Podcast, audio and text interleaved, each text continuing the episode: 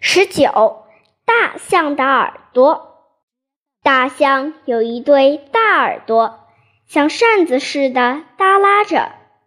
这一天，大象正在路上慢慢的散步，遇到了小兔子。小兔子说：“咦，大象啊，你的耳朵怎么耷拉下来了？”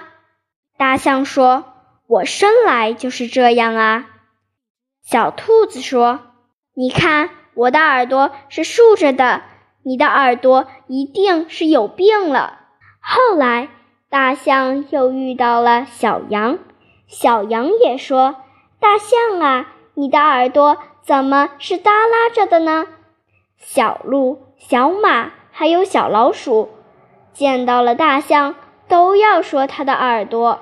大象也不安起来，它自言自语地说：“他们都这么说，是不是我的耳朵真的有毛病啦？”我得让我的耳朵竖起来。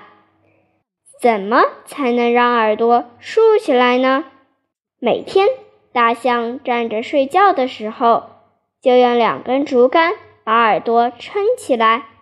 可是，大象的耳朵眼里经常有小虫子飞进去，还在里面跳舞，吵得它又头痛又心烦。